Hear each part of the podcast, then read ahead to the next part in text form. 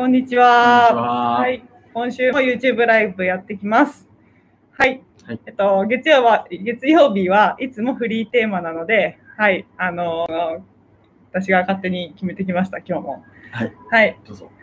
今日は、この週末思ったことです。はい。はい。えっと、まあ、週末私、山中湖行ってきたんです。緊急事態宣言出てるのに。あの、もう超安全対策に気をつけた上で行われた、手 まあを、またぐ移動してきたんですか 信玄餅ありがとうございます。はいすいません。あの、行ってきちゃいました。はい。あの、合宿だったんですよ。で、毎年、オリンピックやってますからね。そうですね。すいません。すいません多めに見てください。はい。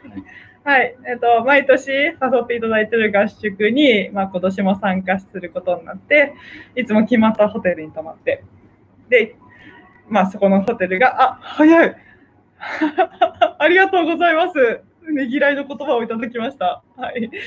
ありがとうございます。あのー続けます。えっと、まあ、毎年同じホテル。でも、そのホテルが、あの、持ってる体育館で、まあ、練習して、って感じなんですね。で、家族3人で参加してきたんですよ。で、まあ、あのー山中湖の近くだから当然山中湖を見てきたりとか、その道中の道志の道の駅を寄ったりとか、で、しまいにはちょっといつものハンバーグ屋さん、ね、また行ったんですか？相川のハンバーグ屋さんに行くために、ね、その道通ったら、あの、あ、なんかコロナの影響で時短営業やってて、まだ空いてないみたいな話になって、その時間潰すために服部牧場行ったりとか、ちょっとあちこち行ってきたわけですよ。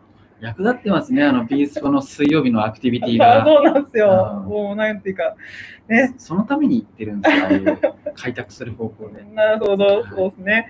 なんかこう、興味の幅が広がるいい取り組みをに水曜日にいつもみんなでやってるんですけど、はい、ただ遊びに行ってるだけですね、ご飯食べに行って。そう。で、まあ、その流れを通して、こう、やっぱり今まで、まあ、もう30歳だけど、知らなかったこととか、気にも留めなかったことが気になったりとかして調べたことがあったり、まあ、娘に教えてって言われたから、こう、教えられるようにまたそれも調べたりとかしたことがあって、まあ、それについてお話ししようかなと思ってて。はい。で、疑問 1! はい。あの、山中湖のホテルってペンションみたいな感じで、なんか、そのホテルじゃなくて、なんか、2階建てのお家みたいな感じのとこなんですよ。で、あの、レストランのとことかすごい窓がわーってこうあって、そこに全然虫が来てないんですよ。周り森、森、山道の、こう、山道にあるみたいな感じのとこなのに、なんかこんなピカピカのライトを照らして、全面ガラス張りで、虫が全然張り付いてないのが驚きで、なんでなんだろうって疑問があったんですよ。全然虫いなくて、部屋にも、廊下にも、玄関にも。で、ちょっとこうね、恐ろしいことを想像しちゃったりとか したんですけど、でもなんかそんな、ね、殺虫剤ばらまくとか、そんな感じの場所にも見えなくって、そう。まあ LED なのかなとか思ったりはしたんですけどね。でも LED だ E だとあんな虫来ないもんかねとか、すごい思ったんですけど、それは教えて平田先生って感じです。知らないっすよ。本当ですか？知らないけど、まあなんか、あれなんじゃないですか、その、なんかカットしてるんじゃないですか、紫外線のなんか。ああ、やっぱそうなんして。るんじゃないですかね。やっぱ虫っていう虫はみんな紫外線に寄ってきちゃう。うんああ、やっぱそうもうそういう差がなんですね。あの赤外線カメラみたいなあるじゃないですか。はい人は見えないけどみたいなのがあるんじゃないですか？虫には見えない、要は虫に見えない波長で光られてても見えて真っ暗なのと一緒だからって、ことなんじゃないですか。そっか、じゃああらゆる虫たちはみんなそういう感じなんですね。アリぐらい歩いてませんでした。アリは歩いてました。だからまあ殺虫剤とかじゃなくてそういうことなんじゃないですか。ああ、そうなんだ。現場にいるやつはいるけど、あのあえて集まってこない、うーん。なってるんじゃないですか。えー、じゃあちゃんと工夫してるんだ。なんかすごい。綺麗なんですようとにかくやばいでしょうからね。えーもうすごい。だって、ビースポみたいな、ま、街中にあるとこもやばいじゃないですか。うん虫。いや、でもうちも、うちは、あのうちの看板消すと真っ暗だから、ここって。へえ。だからやっぱり、明かりがないところで一箇所だけ光ってますってなると目立つんで、わーっと来ちゃうんですね。うんっていうのはあると思いますね。だから全体が光ってたら意外と分散されるけど、あ山ー中湖とかだとやっぱり明かりも少ないだろうから、余計に目立ちますもんね。そうだと思います。でもとにかく綺麗なんですよ、そこは。あでもな、なるほど、やっぱり工夫してるんでしょうね。ありがとうございます。あるといたしました。はい、あの、本当、蚊取り線香を一つぶら下げてなくても、蚊がね、いませんでしたからね。すごかったっす。すごかったっす。はい。はいいないはでもまた別なのかもしれないですね。そうなんだ。まあ、それはそれで対策してるのかな？シュッとか言って。種なのか、あの、やっぱまあ、僕らわかんないようにとかしてんじゃないああ、そっか。なんかそこも対策できるらしいですね。水ためないみたいな。そうそうそうなんか、流れがある水のとこには湧いてこないみたいなすごいっすよね。はいはい。疑問2。山中湖に白鳥がいたんですよ。で、白鳥ってそもそも渡り鳥だから、なんで夏もいるんだろうって思ったんですよ。で、な普通に一般的にはシベリアら辺からこう飛んでくるんですよね。冬をこう越すために。餌を求めて日本に来て。で、なんか夏また帰ってくるみたいな感じじゃないですか。だから、そう去年の秋、すごい寒い時期に行って白鳥が山ほどいて、餌を食べてたんですよ。人間からもらえる餌を。そう、それらはもういないと思ってたら、すごい遠くの方にめっちゃいるんですよ、白鳥が。たくさん？たくさんではなかったな。うん。秋行った時は、もう餌をとにかく食べたくて、めちゃくちゃ人間に寄ってきてたから、もういっぱいいたんですけど、なんか、この間は、この間、昨日か、昨日は、遠くに、まあ、数えられるぐらいいて、で、その餌場とかには全然いなくて、って感じで、なんで白鳥いるんだろうって不思議に思ったんですね。そう。で、まあ、調べてみたら、怪我してたら帰んないとか、いう話。どんな怪我するのか。あ、あ、本当に白鳥だったのか。えー、そこか。白鳥じゃないパターンもある。コブありました？あ、コブあります。今日、でも今年は取んなかったな。白鳥じゃないですか？白鳥ですかね。わかんないけど。あとなんか飼われてると羽を切ったりとかしてうん飛ばないようにみたいならしいけど、どうなんですかね？全然わかんないですけど、教え、うん足の子とかにもいますからね。一年中います？うん、多分。飼われてるのかな？いや、な、うーん別に帰んなくてもだって困んないから。飼えないのか。うんあれ繁殖地とかってあるわけじゃないですかあり。ますね、きっとね。そう、だから日本で繁殖するのかな？男女。どうなんですかね。そう、子供を育てるとかって適してる場所があるのかなって思ったりしたんですけど、あ、全然ないわ。はい。はい、すいません。まあ、とにかく、あれですかね。暮らしてるのか。日本で。うんあ飼育されてるのもいるんですね。知らなかった。飼育さ飼育してないんじゃないですか。してないかな。山中湖でそんな奥の方にいますみたいなとこまでで囲ってんのに跳ね切ってるってちょっと無責任すぎるから。そうか。うんじゃあ、勝手に飛んできて、なんかもうこの辺で暮らすかっつって暮らしてるのか。のもいるんじゃないですか、中にはやっぱり。うまあ別に一年中食い物あるわ、みたいな。うんいけんいけんわ、ここで。みたいな じゃあ結構あれかな、夫婦揃ってあのそこに居ついちゃってたりとかするのかな。うーん、かもしれないし、どうなんですかね。うーん、まあその辺は疑問点でした。ははい。あ知ってる人いたらぜひい。はい。あ知らせてください。はい。はい、疑問さん。はいで、体育館でアブに噛まれた人がいたんですよ。ブヨじゃなくて？アブって言ってました。うーんで、アブって聞いたことあるけど、アブってなんだろうってうん思って、アブを知らないから、アブはなんかかゆいって思思ってるけど、知らないから、もうその辺飛んでる虫が全部あアブかと思って、もうほんと怖くなっちゃって、そのバドミントンしながらずっとビビってたんですよ。で、アブを調べたら、アブってあれなんですね。あの、ハエみたいな見た目なんですね。ハエとハチの合いの子みたいなハエ寄りみたいな。うーんらしくて、だから私がアブだと思ってた姿のものと全然違って、なんか無駄なものを怖がってたんですけど、なんかまあアブ、あとブヨ。ブヨはいいんだすちょアブ刺すって言ってました。っと調べたのも書いてありました。調べたのにも書いてあって、刺すんじゃなくて噛むんですって。アブも噛むんだ。そう。で、吸うらしい。ブヨはそういう風なうん。イメージだけど。ブヨはそうなんですね。ブヨはちっこいんですね。5ちっ倍ぐらいにちっちゃくて、蚊よりも結構やばい。痛いですかゆみよめっちゃ減るしね。やっぱり、いやいや経験ありですあねり。ますよ。はい。最終的にこうどうやっていつも対策してるかを聞こうと思ってるんですけど、出さない。やっぱ皮膚を。肌を出さない。そうしたら大丈夫ですか？出してないからね。ってなるじゃないですか。そっか。入り込まれてっていうのはあんまりやられたことないですけど。やっぱり出していくと結構やられますね。ああ、そうなんですね。割となんだろう、川の上流っていうか、その通り、ねそう、ブヨは綺麗な水のとこで、うんあの育つらしいです。だから渓流とか、その上の方のとこで、まあ、育って、で、キャンパーを狙って、やっぱき噛むんですね。噛んでちょっと流れた血を舐めるみたいな。腫れるんですよ。生きて普通に痛いんですよ。ああ、とにかくかゆいし腫れて痛いみたいな感じらしいですね。はい、そう、私はどっちも経験がないから、こう、空想の世界のも、空想っていうか、全然知らないものの影を怖がってるみたいな感じだったんですけど、今回ちゃんと調べて、なんか、ちょっと、なんかこう、明確になって、恐怖がちょっと少なくなりました。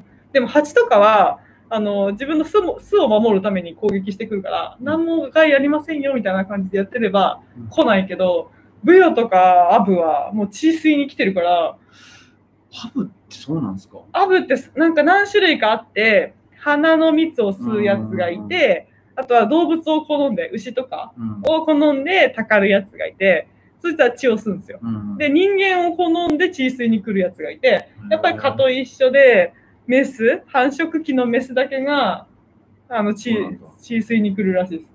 吸い切ってチュチュチュチュチュやるって。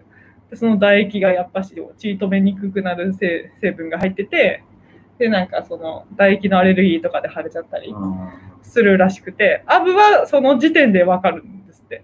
やられたっていてうん。みたいな。でもブヨは1日ぐらいしてからじゃなきゃわかんないって。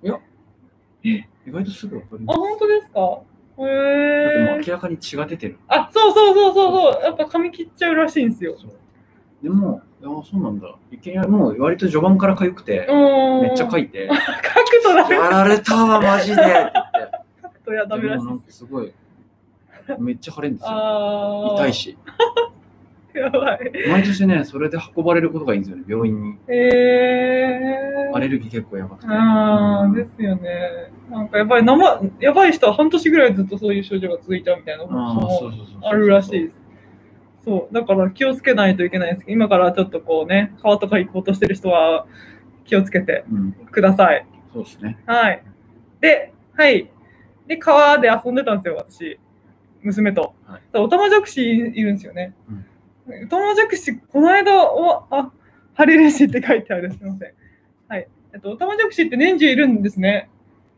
あの、要は、オタマジャクシでいる期間が、ゆものによって違うから。ああ、そう。YouTube ライブでもオタマジャクシやった時あったじゃないですか、はいカエルを。そのぐらいが私ピークだと思ってて、川にオタマジャクシいるのびっくりしたんですよね。夏だよ、もうカエルになんなきゃって思ったんだけど、なんかオタマジャクシで冬越しちゃうやつもいるいるみたいな。うんそれは知らなくって驚きでした。ウシガエルとかなんか1あそう年以上いるらしいですそうね。そうそう、そういうオタマジャクシ型でもう冬を越して、一年中、そう、その姿でへ変態っていうか、うんまあ大き,、ね、大きくなっていくらしいですけど、それ、そうで、オタマジャクシ以外、動詞の川にいなくって、なんでだろうって思いました。それ見えるとこにじゃなくて？見えるとこにか、見えるとこかもしれないです。やっぱ深いとこにいるんですね。動詞の川って、要は流れがあるじゃないですか。うん、もっ。とこの下流と比べると。うんうんうん。だから、そういう流れがある川にいられる魚は、結構泳ぐ能力の高いやつしかいられないわけじゃないですか。そうなんだ。だか、確からに。人が見た目でいるかいないか判断できるようなとこって流れてないとこじゃないです あか。そうですね。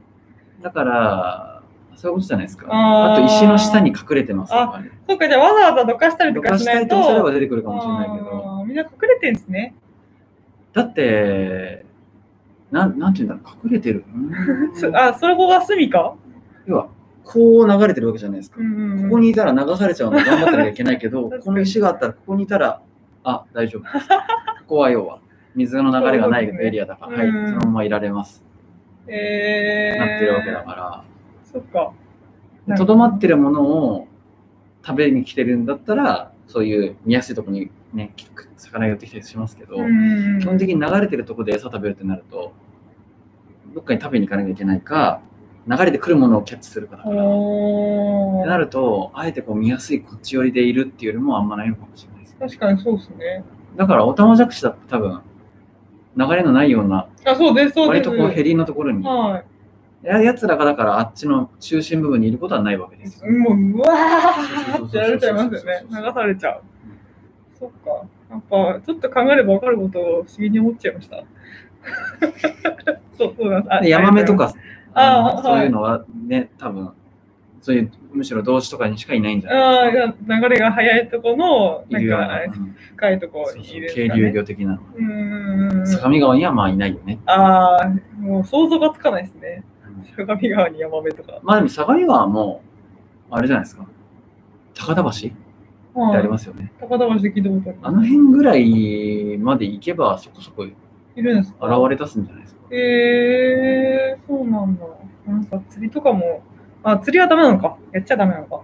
いや、お金払えばいいんじゃないですか。ああ、じゃあちゃんとやれるとこでやればいいんですね。うん、なんかそういうのもややってみたいなってちょっと思いました。自然に触れて。はい、やってみます。はい。あと、こう、運転してる、してもらってたんですけど、山がずっと続くんですよ。で山とか見てると前、あの、平田先生に教わった、あの、自然のね、山、いろんな種類の、あの、木が生えてるよあ。そう、広葉樹と針葉樹が入り混じってて。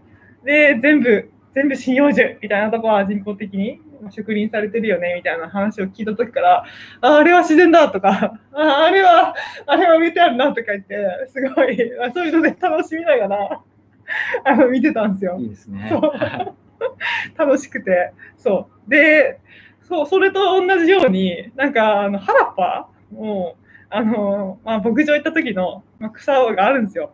で、草もすごいもう、そこら中密集してこう、葉っぱが生えてて、まあ、まあ、細いのもあれば、なんか地面を張ってるのもあれば、なんかもうすごいいろんな種類の葉っぱが、ぜなんか全部を覆ってるんですね。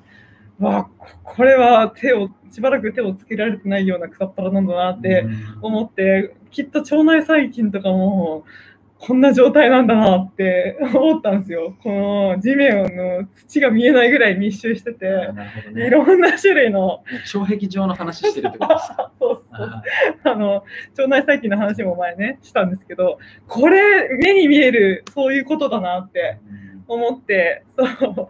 だから、やっぱし多様性があるっていいなって思うんですね。で、やっぱりその同じ牧場でも違うとこ、なんかその、まあ、店舗とかがあって、その店舗のお庭みたいなぐらいのところは、クローバーしか咲いてませんみたいな。うんまあ地面は見えないぐらい密集して咲いてんだけど、なんかクローバーしかないの変だなーってすごい不自然さをね、感じたりして、なんか人工的な感じがすするけど、やっぱその山にしろ、平面のこの雑草にしろ、なんかやっぱ多様性があるないとかって、なんていうか、すごい興味深いなって。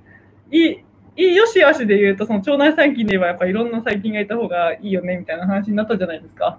で、草花とか木とかにも関してもやっぱいろんな種類の葉っぱが生えてる方がなんなんとなくいいような気がしちゃう。っていうのは、まあ、ななんでだろうなと思うとやっぱりね暖かくなったり寒くなったりとか気候変動とかがあってあった時に対応できるとか、うんそういうのの他になんかどう思います？まあ難しいっすようね。ん。でも例えば、その木、森で考えると、その木を建材とかで使ってましたとかっていう風な時代で考えると、まっすぐ伸びてくれないいろんな木が生えてますってなると、それ使えないものも結構出てくるし、ってなるとやっぱりパッて生えてくまっすぐ生えてくれる針葉樹の方が使い勝手がいいよねって思うと、まあ針葉樹だよねって話ですよね。うん。だからこのでもその山の環境がどうのこうのとかって話になると、うん。いろんなのがあった方がいいよねってなるから、うん、目的達成させたいなってなるとやっぱ偏りますよね。うんうんうん。そうですね。しかも全部人間目線じゃないですか。うん。で人間をね、そう人間の体の中のね、細菌の話を前にしてたけど、なんか言っちゃえば人間増えすぎだから、人間の存在自体が多様性を減らしてるんですね。うんなんか、まあちょっとそうですね、私はこのね、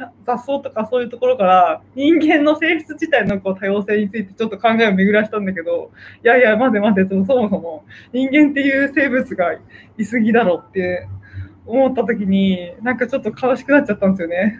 なんか、すごい自分の体の中の多様性がどうのこうのみたいな話してるけど、まあ、地球から言わせてみればね、そのね、さっき言ったクローバーのね、クローバーしか生えてないお庭みたいな感じの状態が、ね、地球全体でね、全体で、ね、考えると人間がそういうことですよね。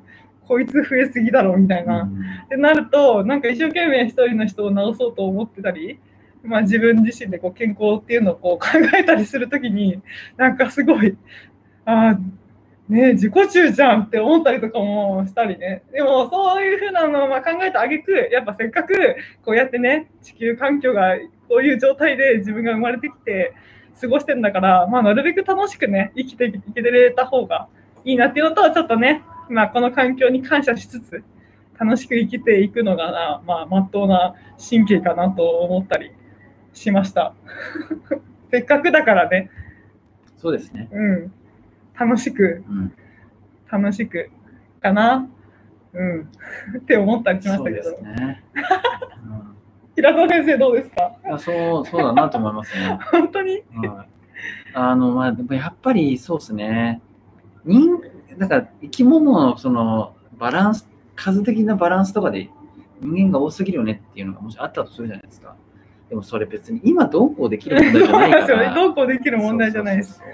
だからやっぱりそうですね。なんかじゃあとりあえず楽しくでいくかっていうのは結構大事なことで、やっぱね、なんていうか、まあ楽しいもどのいう方向でいくかによるからだからなんとも言えないですけど、うんやっぱね、不機嫌な人がいると、周りの人を不機嫌にさせなきゃいるからね、やっぱり本当一番身近なところでできる環境問題の、あれは多分ね、自分が機嫌がいいことだと思いますよ。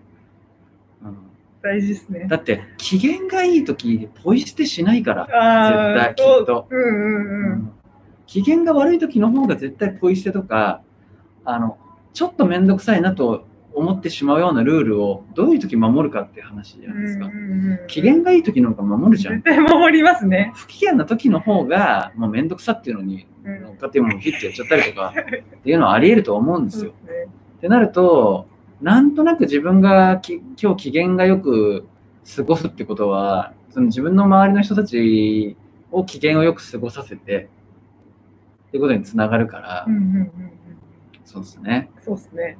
まず、機嫌よくいろ。まず自分がゴミを拾えっていう話ですかね。そうですね。うんはい。あのそういうことですね。とにかく、機嫌よく、だからそのお手伝いが私はできればいいなってちょっと思いました。やっぱ体調がいい方が機嫌がうんいいですからね。そうですね。うん。だから世の中の人たちのみんなね、気持ちよく過ごせるように、まあ、働きかけていけたらいいなと思ってます。頑張ってください。ちょっと、一緒の職業だから、はい一緒に目指しましょはい、う。はい。あの、皆さんの健康を。そうですね。はい。